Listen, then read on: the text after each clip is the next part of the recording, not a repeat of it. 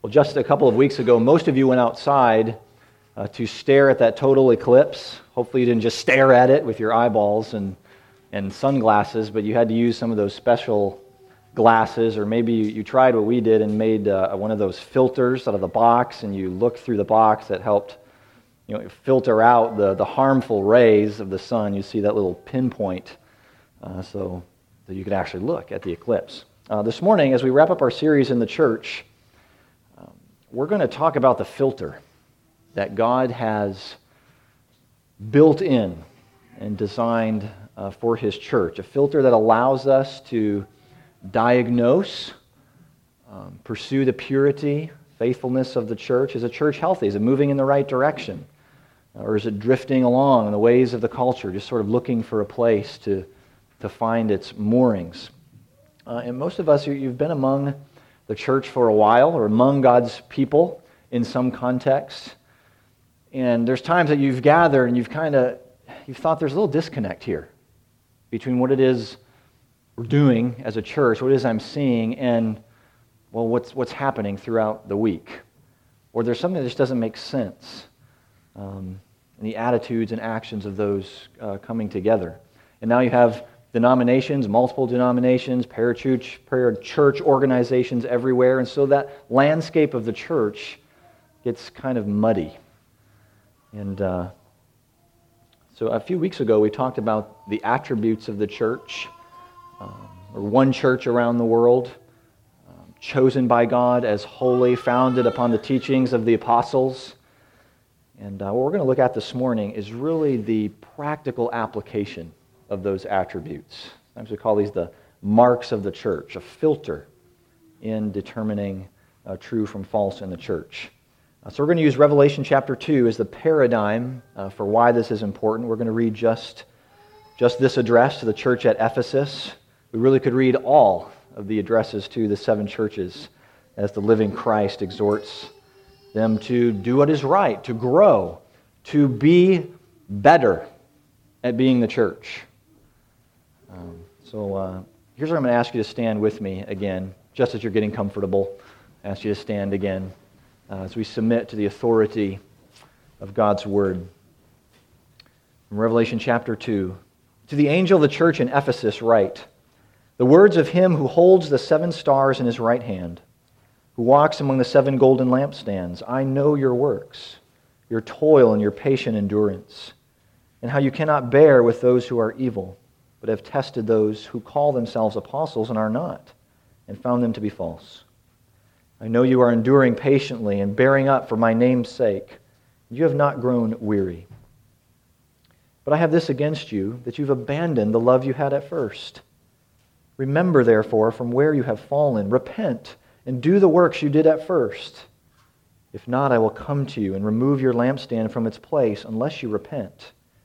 Yet this you have, you hate the works of the Nicolaitans, which I also hate.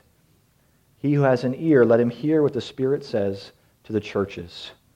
To the one who conquers, I will grant to eat of the tree of life, which is in the paradise of God. The Lord's instruction uh, to this church, commending them and encouraging them uh, in their walk. Let's pray together. Lord, we do thank you for this word, for the time that we can spend now hearing from you. Lord, we're grateful that you've given us a word that we can read, that we can understand. We ask your help now, Holy Spirit, in our comprehension of it. You must illumine our hearts that we might know your word, uh, to seek your face, to walk faithfully in obedience. Uh, guide us now as, as you teach us um, more of your church, how to live and grow as your church. Open our ears, open our minds, open our hearts. We ask in Jesus' name. Amen. Thank you. you may seated.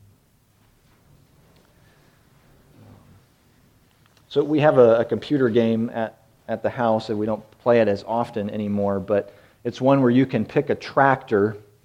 They're all green tractors, John Deere tractors.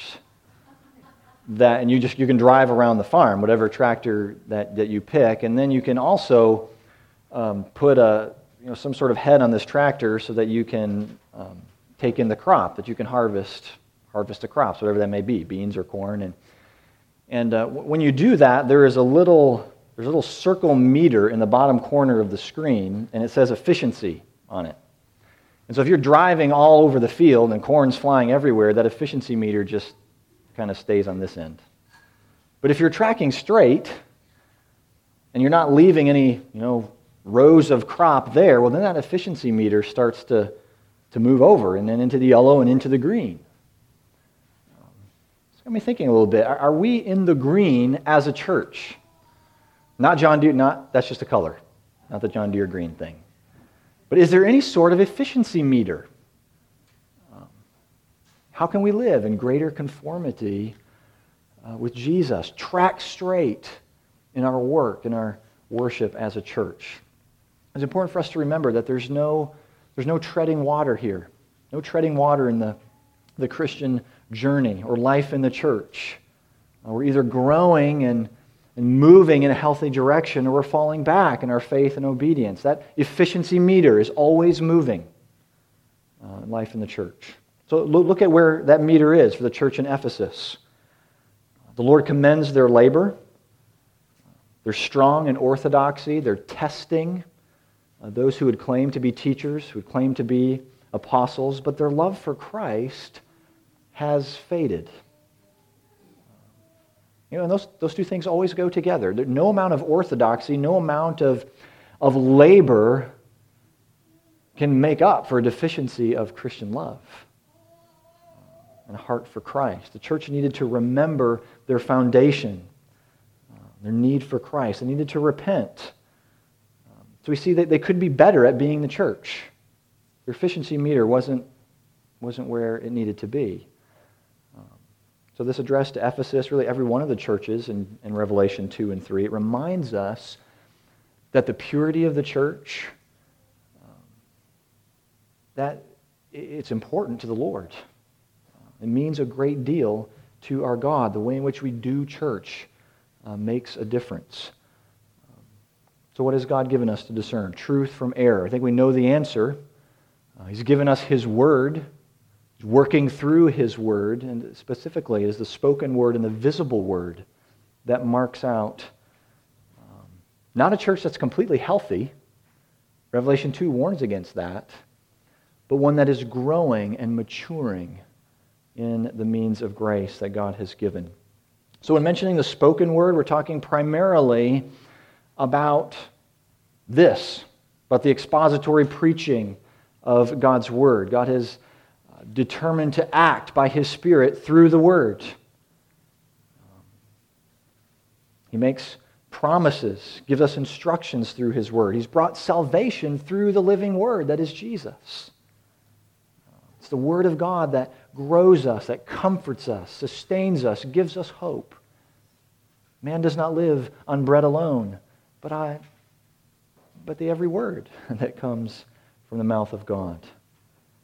So the word, specifically the preach word, must be central to our worship, the work of the church, or any other church, if that is to be healthy.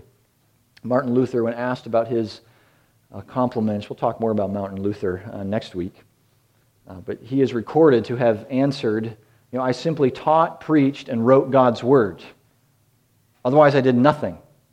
It was the word that did it all. So I think as, you know, as my primary calling, but yours as well, mine to a different degree, we talked about that last week, um, to pour over the word, to allow its message to be the message that is preached. And that should be your expectation of me or anyone else who would uh, stand and, and, preach the Word of God. So, honestly, when, when we do a topical series like this, that exposition is happening in, in bits and pieces. Um, instead of going to a, a text at the beginning of the week and not really sure what, is gonna, what it's going to look like towards the end or what's going to be said, um, in a series such as this, we have an idea of what will be said, and, and the Bible informs uh, that topic. But on any topic, if it is not drawn from the Word and the message of the Word, it should be discarded. So, the rubber on the road here, the mark that identifies a healthy church, is the centrality of preaching, its faithfulness to the Scriptures. Um, we must expect ministers of the Word to handle uh, God's word rightly, diligently, um, to look forward to the whole counsel of God. So that would mean you're providing gracious and helpful uh, feedback to your preacher, whether it's me or anyone else. Should spur us on to support those who are in training to preach the word, knowing that for the church to, to grow in the grace and knowledge of Christ, the word must be heard and preached faithfully. So, another indicator of our health as a church, any church, is our belief in the Bible, what God has given us in this Bible as a whole. Um, remember those days? Occasionally they still happen when one of the kids will come and sit on my lap and I read a familiar story to them. Our, our bottom shelf is full of those familiar stories. Dr. Seuss, the big Dr. Seuss book. And uh, they'd sit in my lap and I'd, I'd read to them until sometimes I want to know if they were paying attention. You know, green eggs and ham, I will not eat them, Sam I am. Um, and so occasionally I'd slip in a line. And then, and then they'd, they'd sort of go, wait a minute, Dad, that's not how it goes. He will not eat them in the rain or in a train, not on a plane. But they, they'd heard it enough. So that when there was something strange, something inconsistent in the story, they pick up on it. Um, it's this way with the great story that God has given to us. Um, it's through the spoken, breathed out word of God that we can understand who God is, what He has done in redemptive history. It's a story that we know so well that allows us to filter what it is we're seeing, what it is we're hearing, learning every day. It's a story that tells us that our God is a creating God. He's created the whole world, He's created people in that world. He has uh, initiated and created a, a covenant with a certain people. It's God who takes the first step. God who initiates, God who gives, God who comes to our rescue over and over again. It's a story that tells us He is a holy God, that He's actually concerned with what it is He's made. The God of, of creation, the God who reveals Himself to us in the Bible, He's not morally indifferent. He cares, He's personally engaged. What is we think, what is we say, what it is we do, how we respond to the events around us. So much so that God calls us to be holy as He is holy, to be perfect as He is perfect. Okay, gut check. How are you doing on the, the perfect scale? Yikes. That's a problem for us. Perfection as a life without sin, that left us a long time ago.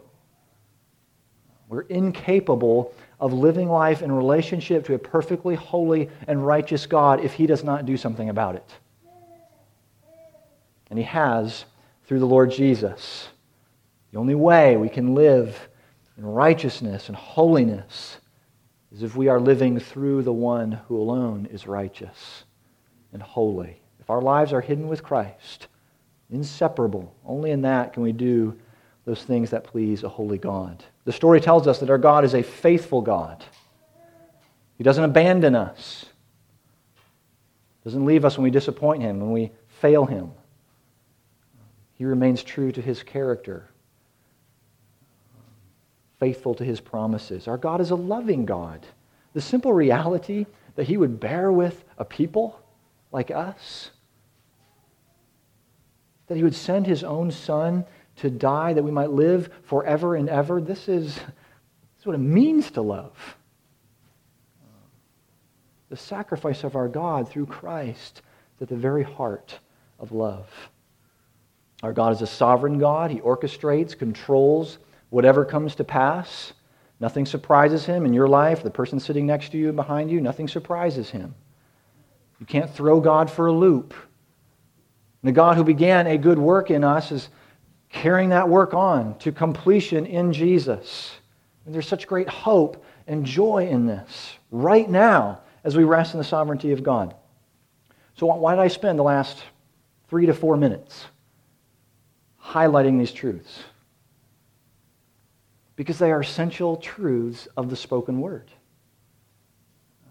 When we start to swerve from these truths, not, do not believe from the heart this spoken word, what it says, and our efficiency meter, our effectiveness at being a church goes down. We must know the story and the God of the story for to fend off attacks and the evil one and encourage one another in faithfulness. One more aspect of a healthy church that flows out of the spoken word. It's really our understanding of true conversion. We need to understand that for a heart of stone to become a heart of flesh, for dead, dry bones to live, change is necessary. Um, and not only is change necessary and needed, uh, but it's possible through the living Word of God. Do you believe that? Sometimes I wonder if I actually believe that. That change is possible. Um, doesn't, doesn't seem so so often in our society as we look around. Um, you know, someone's been caught once, twice. Well, then you sort of have a new label, right? Once a convict, always a convict. Kind of a, a mentality. Um, but when our hope for change, when our hope for a fresh start is limited to our senses, what it is we can hear and see and, and touch, then we're going to run out of resources pretty quickly fall back into those familiar patterns of sin, of brokenness. But the gospel, the spoken word, with this word, change is possible. A true change of heart, a disposition towards the things of God. That's what produces a change in attitude and a change in behavior. Sometimes we're led to think that, well, this conversion is some sort of, of mental acceptance.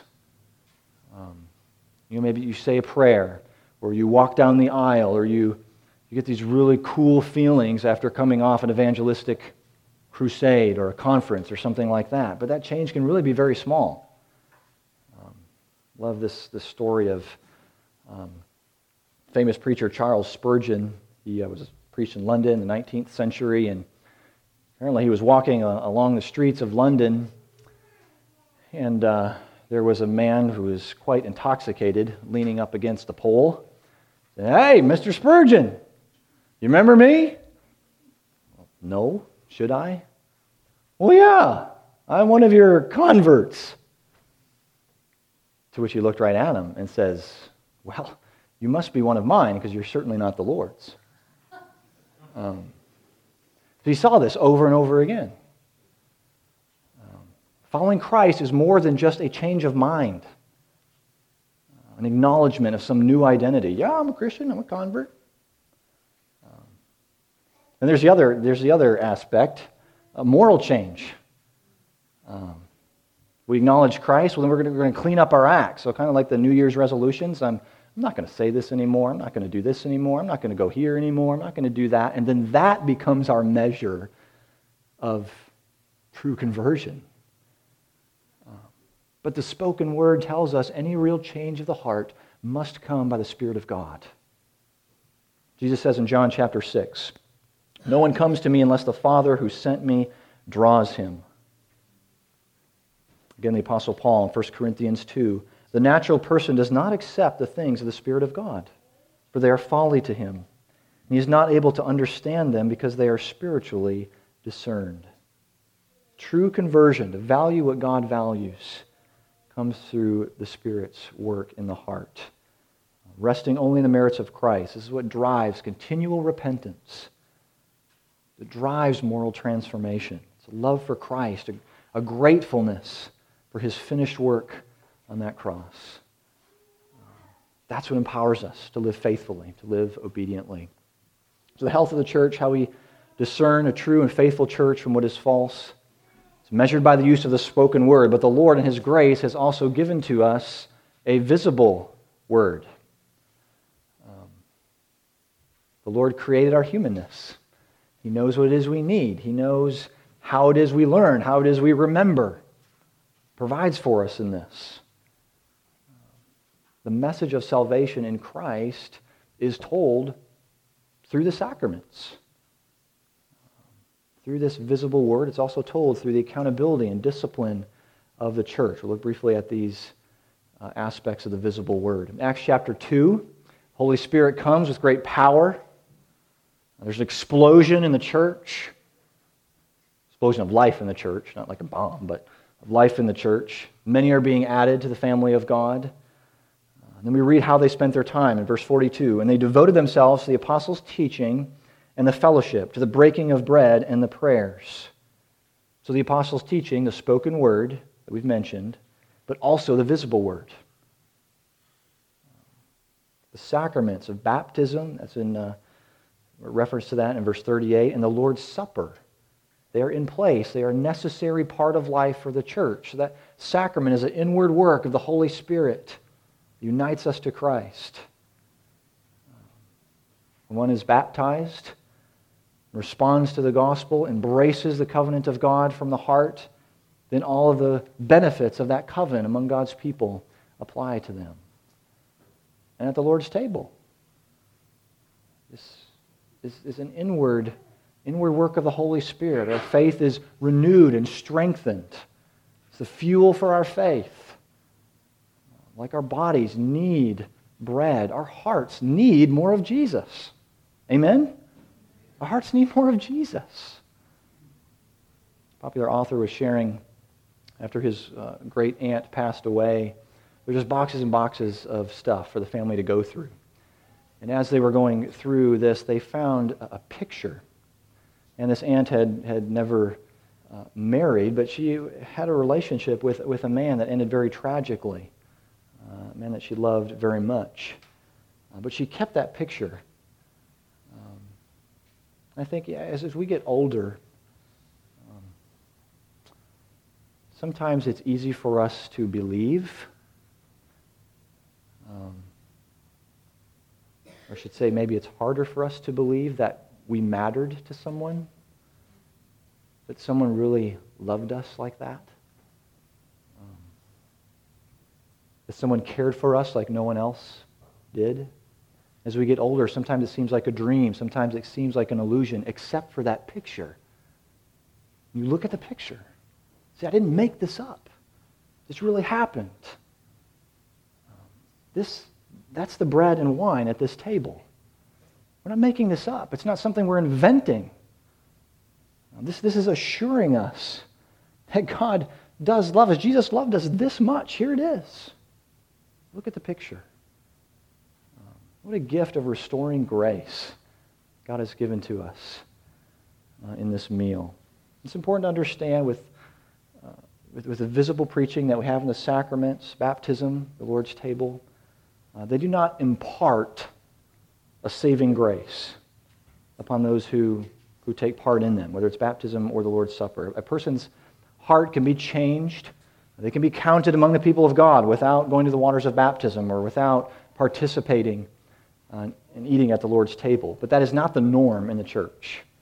Um, in fact, it would be so abnormal in the life of the church that participation in the sacraments are, are given to distinguish the visible church, the spiritual health uh, of that church. Luke 24. Remember, Jesus is walking with these two men on the road to Emmaus. These guys are talking about what has happened in Jerusalem. And Jesus is sharing with them, and they're not putting it together. They're not putting it together until when? until they break bread. The visible word opens up the spoken word to them. And poof, there's Jesus. And then he's gone again. The visible opens up the spoken word. Um, so, for us as a church or any assembly, uh, that's a church to ignore the sacraments or to administer them flippantly or inconsistently, that, that would be a great peril to the church. Um, we know that churches are going to do this differently. Not all churches practice the sacraments the same. Um, our faith seeks understanding. Our practices seek purity and health of the church to the greatest extent um, possible. And though we may not consider some practices uh, as healthy for a local church if the gospel is not compromised. The gospel is present, and we do not need to doubt uh, that a true church exists. The Lord continues to serve us as we follow Him in obedience, follow Him through uh, the sacraments. The visible word is also known uh, through the discipline of the church. I know we hear that word and we go, ugh, here we go again. Discipline. Uh, it just has these negative, corrective connotations. You know, who am I to judge, right? Why, why are we talking about this? Um, and if judgment is determining who is in the kingdom of God and who is not, sort of looking down our nose in superiority, then yeah, there's no such place for that. We don't hand out sentences in the church. But we need to remember is that the Creator God, the God of the story, He is a judging God.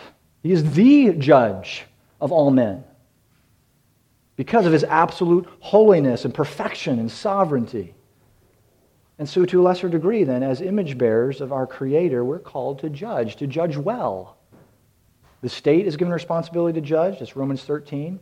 We're instructed to judge ourselves. There's where it starts. Let a person examine himself, Paul says, when approaching the table. 2 Corinthians 13, he says, Examine yourselves to see whether you are in the faith. Test yourselves. Or do you not realize this about yourselves, that Jesus Christ is in you? unless indeed you fail to meet the test.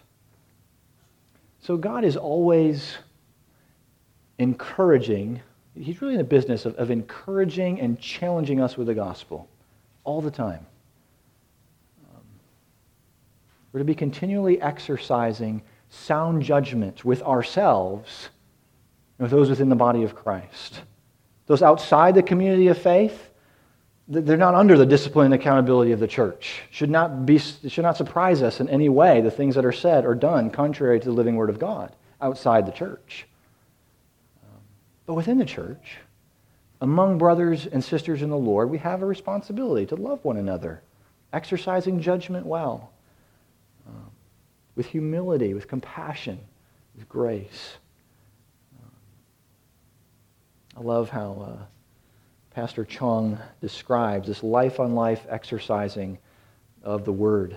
He says God's ongoing redeeming work through His living Word and people as they fight the fight of faith together to exalt Christ and protect the purity of His bride. Until we see discipline like that, is the redeeming work of God among His people for the glory of Christ, and our efficiency meter is going to struggle.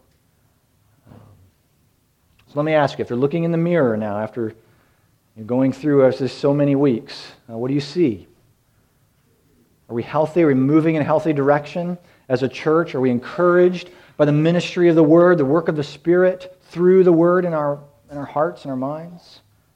Are we praying that the Lord would grow our faith, grow our dependence upon Him? And as a church, as His people, Uh, we pursue what pleases him above all. Uh, we pursue this through the spoken word and through the visible word uh, that he's given. God be praised for the living word, uh, the church to which he has entrusted it to us. That's us. Let us let's celebrate, pursue the dignity, the beauty, the purity of the church at all times and in every place that the Lord has called us. Turn to your bulletins one last time. You see that little paragraph three sentences, I think it is. I'd like us to recite this together as we close our time in God's Word in this series on the church. Would you read this along with me? The church is a delight to the heart of God and the recipient of His love. The people of God bear witness to His salvation in Jesus Christ and are the embodiment of His intention for the world. Let our worship be unceasing as we proclaim His grace and redemptive purposes unto the ends of the earth. Father, that is our desire to proclaim your grace, to proclaim your redemptive purposes unto the ends of the earth. You have called us to this, made us your very own. We thank you for your spoken word to us. We thank you that you feed us now through the visible word and the sacrament, strengthen our faith, strengthen our, our first love, and that of the Lord Jesus Christ. It's in his name we pray. Amen.